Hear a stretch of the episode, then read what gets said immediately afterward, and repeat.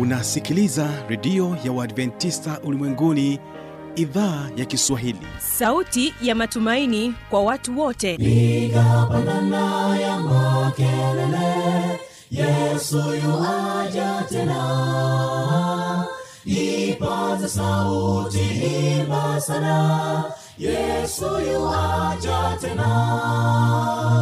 Anakuja anakuja yesu yuaja tena hii ni sauti ya matumaini kwa watu wote.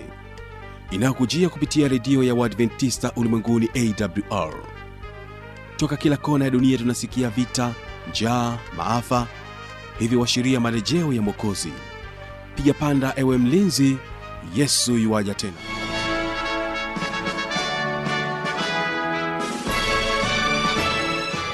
unaitegea sikio idhaa ya kiswahili ya redio ya waadventista ulimwenguni awr ikikutangazia moja kwa moja kutoka hapa morogoro tanzania katika masafa ya mita bendi 25 lakini pia unaweza kutusikiliza kupitia morning star radio na rock fm vile vile tupo katika tovuti ya w www.awr.org uhali gani msikilizaji wangu? Ni imani yangu ya kwamba hali yako ni njema kabisa. Ninapenda nikukaribisha katika kipindi cha mafundisho makuu kwa siku hii ya leo. Mimi ambaye ni msimamizi wa haya matangazo naitwa habi machilmshana ni kualike tuwe sote mwanzo hadi mwisho. Tuwasikilize magomeni sda kwaya na wimbo unaosema dhoruba ilipopiga. Barikiwa na wimbo huu na mara baada ya hapo nitarejea tuendelee na kipindi cha mafundisho makuu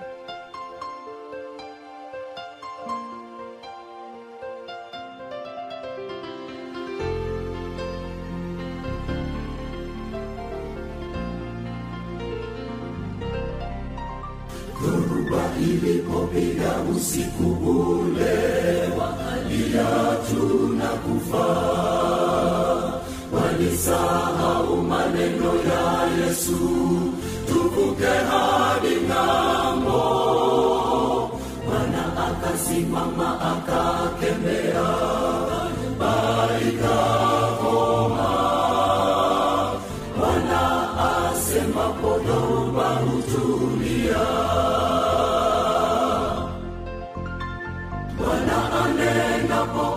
huzuni mashaka yangu vinatoweka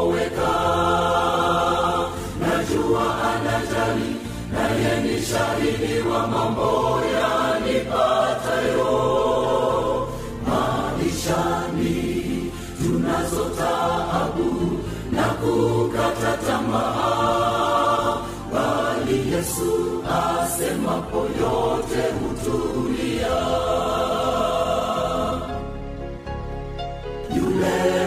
mgonjwa kando kando ya birika alivyotamani apate mtu wa kumsaidia aingie majini.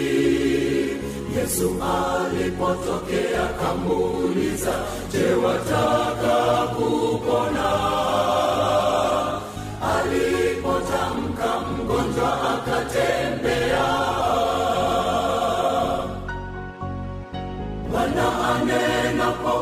huzuni mashaka yangu vinatoweka.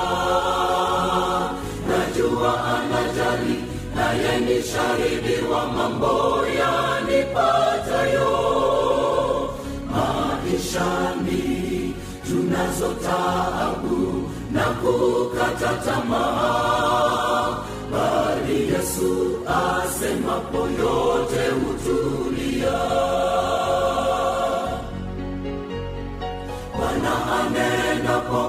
huzuni mashaka yangu vinatoweka. Najua anajali naye ni shahidi wa mambo yanipatayo maishani tunazo taabu na kukata tamaa. Bali yesu asemapo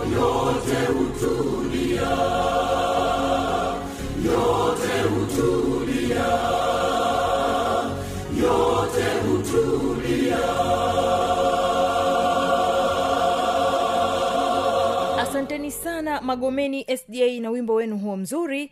Na sasa basi napenda nikukaribishe msikilizaji wangu katika kipindi hiki cha mafundisho makuu. Hapa tunaye mchungaji petro mganda. Yeye anakuja na kutuelezea kuhusiana na katiba ya mungu.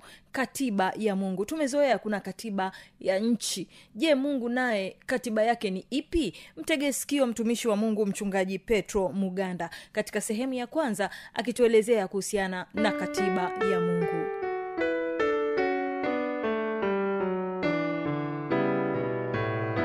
ndugu msikilizaji na kukaribisha tena katika kipindi cha mafundisho makuu na na kusalimu tena katika jina la yesu kristo aliye bwana na mwokozi wetu.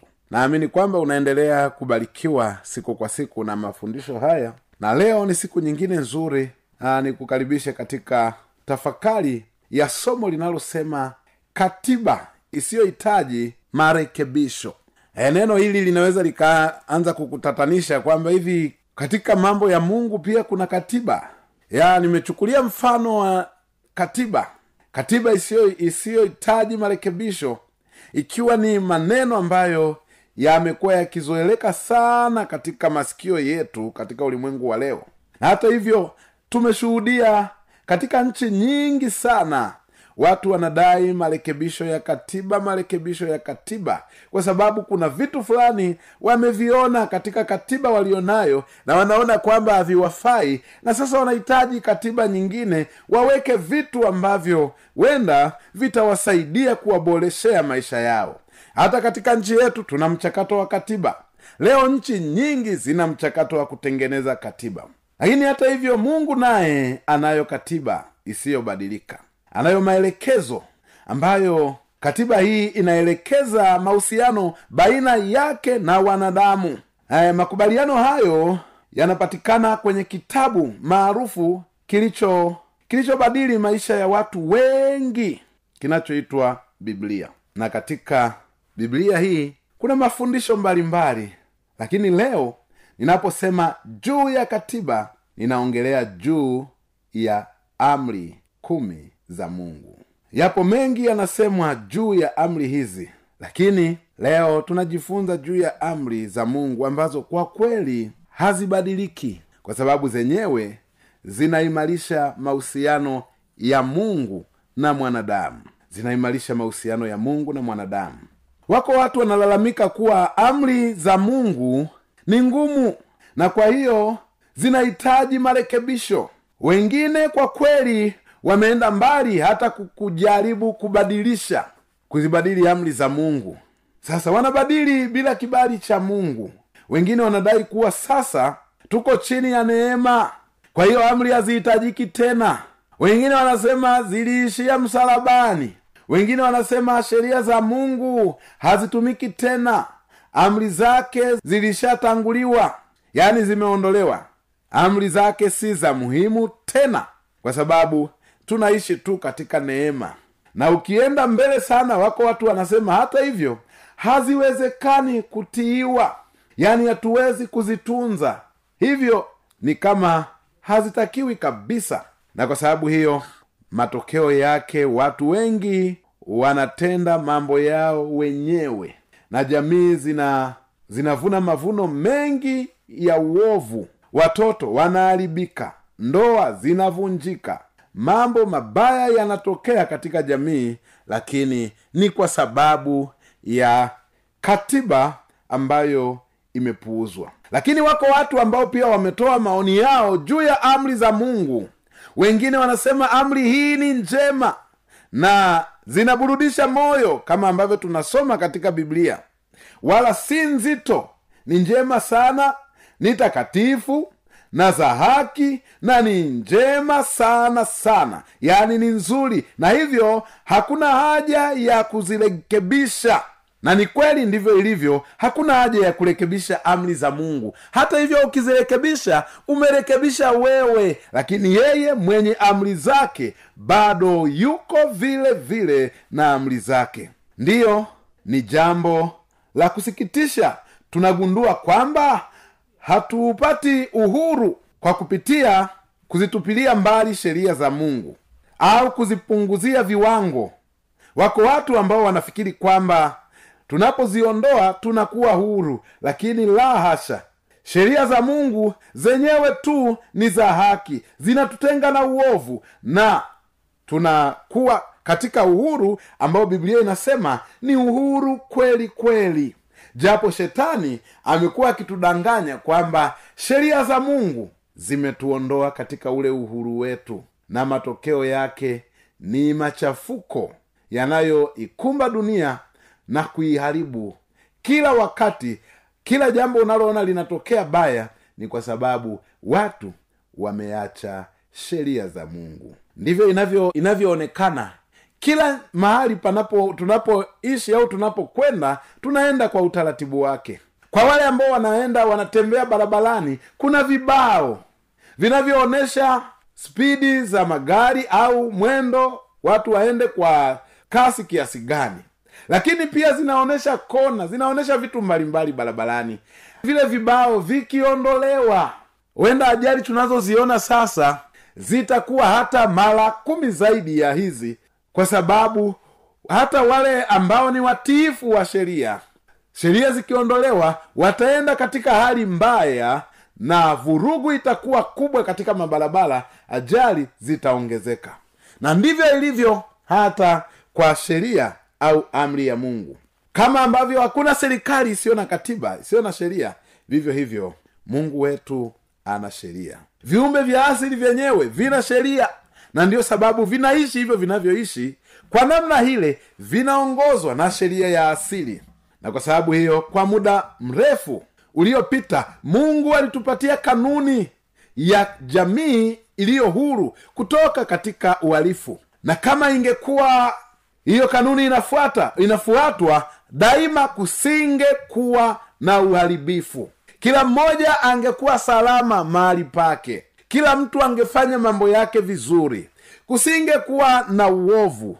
Na kama walimwengu kweli wangekubali au hata sasa wakikubali kuitii sheria ya mungu utagundua kwamba maovu mengi na yumkini yote yataisha. Lakini leo tuna majeshi ya aina mbalimbali. Ni kwa sababu ya kupambana na uovu ni kwa sababu ya kupambana na dhambi. Uovu wowote ni matokeo ya dhambi. Sasa katika amri kumi mungu aliandika kanuni za mwenendo ambazo kwa kweli zinatawala mwenendo wote wa mwanadamu. Mungu peke yake ndiye angeweza kuandika sheria takatifu kiasi hicho. Mwanadamu hawezi. Amri kumi za mungu ndiyo, ndiyo katiba pekee duniani isiyobadilika ambayo haihitaji marekebisho yoyote. Imekamilika. Katika kitabu cha zaburi sura ile ya kumi na tisa mstari ule wa saba biblia inasema sheria ya bwana ni kamilifu huiburudisha nafsi. Ushuhuda wa bwana ni amini humtia mjinga hekima. Je kitu cha namna hii kweli kinahitaji marekebisho. Unaweza ukajiuliza mungu ametupa sheria na kimsingi tafakari yetu ya leo ni amri za mungu. Ziko kumi ambazo zimewekwa bayana katika kile kitabu cha kutoka. Anasema sheria ya bwana ni kamilifu. Kwa hiyo sheria hii isingehitaji kubadilishwa wala kurekebishwa wakati watu wanafikiri kwamba uzinzi unatakiwa kuhalalishwa lakini mungu anajua kwamba ni kosa na utaendelea kuwa kosa mpaka mwisho wa wakati. Wivu ni kosa ni dhambi na utaendelea kuwa dhambi. Na kwa kuendelea kutunza sheria hizo basi wanadamu wataendelea kuyaishi maisha matakatifu. Lakini kama wanadamu watakiuka basi dunia ina itaendelea kuwa mahali pabaya kwa sababu sheria ya mungu ni kwa sababu ya kumlinda mwanadamu. Katika kitabu kile cha mithali thelathini mstari wa tano na wa sita biblia inasema kila neno la mungu limehakikishwa. Yeye ni ngao yao wamwaminio usiongeze neno katika neno lake asije akakuhukumu ukaonekana umwongo sheria ya bwana imehakikishwa. Sasa amri hizi zilitoka wapi na ziliandikwa na nani? Kutoka sura ile ya thelathini na moja mstari wa kumi na nane. Biblia inasema hapo bwana alipokuwa amekwisha kuzungumza na musa katika mlima wa sinai akampa hizo mbao mbili za ushuhuda ambazo ni, ni mbao za mawe zilizoandikwa kwa chanda cha mungu. Amri za mungu ziliandikwa kwa chanda cha mungu anasema kwamba mungu akazungumza na musa alafu akampatia mbao mbili za mawe alizoziandika yeye mwenyewe. Hapo unaweza ukaangalia umakini na umuhimu wa amri za mungu kwamba hizi hakumpa mtu mwingine aandike. Viko vitu katika biblia ambavyo aliwaambia manabii andikeni wakaandika. Lakini amri kumi aliandika mwenyewe amri kumi. Katika kitabu cha kutoka sura ya 34 mstari wa 28 inathibitisha kwamba mungu ametoa amri kumi kwa ajili ya mwanadamu. Anasema kutoka 34 mstari wa 28 naye alikuwa huko pamoja na bwana siku arobaini na masiku yake. Hakula chakula wala hakunywa maji naye akaandika katika hizo mbao hayo maneno ya maagano hizo amri kumi. Kwa hiyo biblia inatuonyesha kwamba mungu alimpatia musa amri kumi ili azilete kwa wanadamu. Katika kitabu cha kutoka sura ya ishirini mstari wa, wa tatu mpaka ule wa kumi na saba ndipo zinapopatikana. Ukitaka kujua zinapatikana wapi nenda kutoka sura ishirini mstari ule wa tatu mpaka wa kumi na saba nami nitazisoma kwa haraka amri zenyewe. Mstari wa tatu unasema ambao ndiyo una amri ya kwanza inasema usiwe na miungu mingine ila mimi. Kwa hiyo hiyo ni amri ya mungu kwamba uwe na mungu mmoja tu usiwe na miungu mingine. Miungu watu miungu vitu miungu fedha miungu mali mungu anawaonya wanadamu kwa amri yake anasema msiwe na miungu. Mungu ni muumbaji. Kwa hiyo ukiwa na mungu ambaye ni kitu fulani hicho kitu hakiwezi kuumba. Ni kama kumkashifu au kumkufuru mungu au kumsemea vibaya mungu. Ni kama vile humjui mungu wa mbinguni.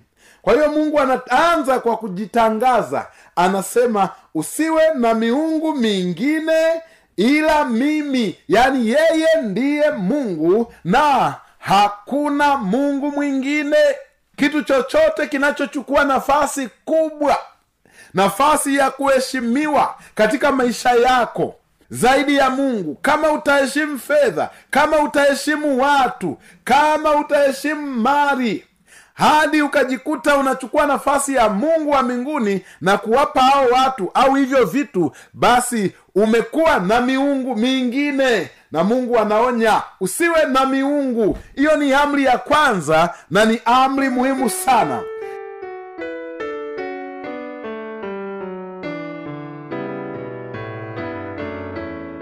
msikilizaji inawezekana kabisa ukawa umepata swali au na changamoto. Namba za kuwasiliana ni hizi hapa. Anakuja anakuja yesu tena. Na hii ni awr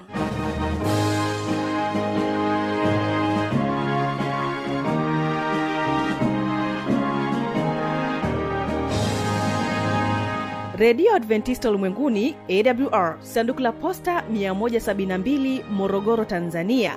Anwani ya barua pepe ni kiswahili at awr org. Namba ya mawasiliano simu ya kiganjani 653 570814 na pia unaweza kuwasiliana nasi na idhaa ya maasai kwa nambari 769 986355 ukiwa nje ya tanzania kumbuka kuanza na namba kiunganishi alama ya kujumlisha 255 unaweza kutoa maoni yako kwa njia ya facebook kwa jina la awr tanzania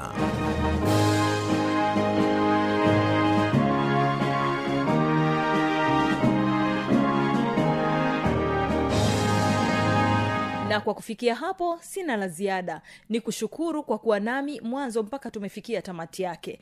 Mungu akubariki sana. Ninapoondoka studio ninapenda nikuache naye. Anaitwa samueli muhazini pamoja na marafiki zake. Wimbo anasema amenigusa. Barikiwa na wimbo huu. Kumbuka tu ya kwamba kesho kipo kipindi cha muziki na wanamuziki pamoja na kile kipindi cha maneno yaletayo faraja. Naitwa habi machilmshana. Amani ya bwana idumu kuwa pamoja nawe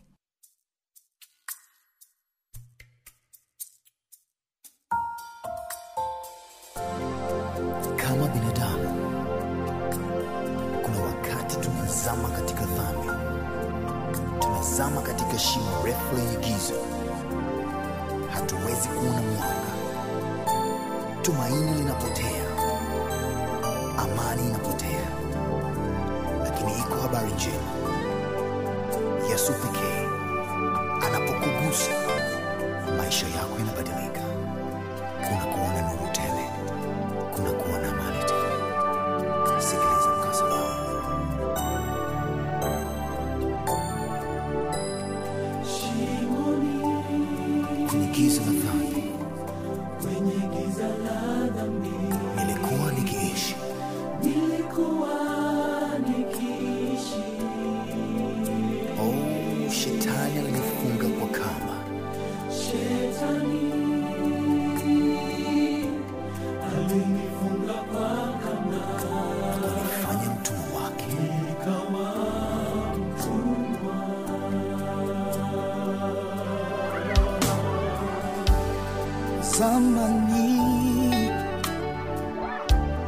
nilitafuta amani wala haikupatikana.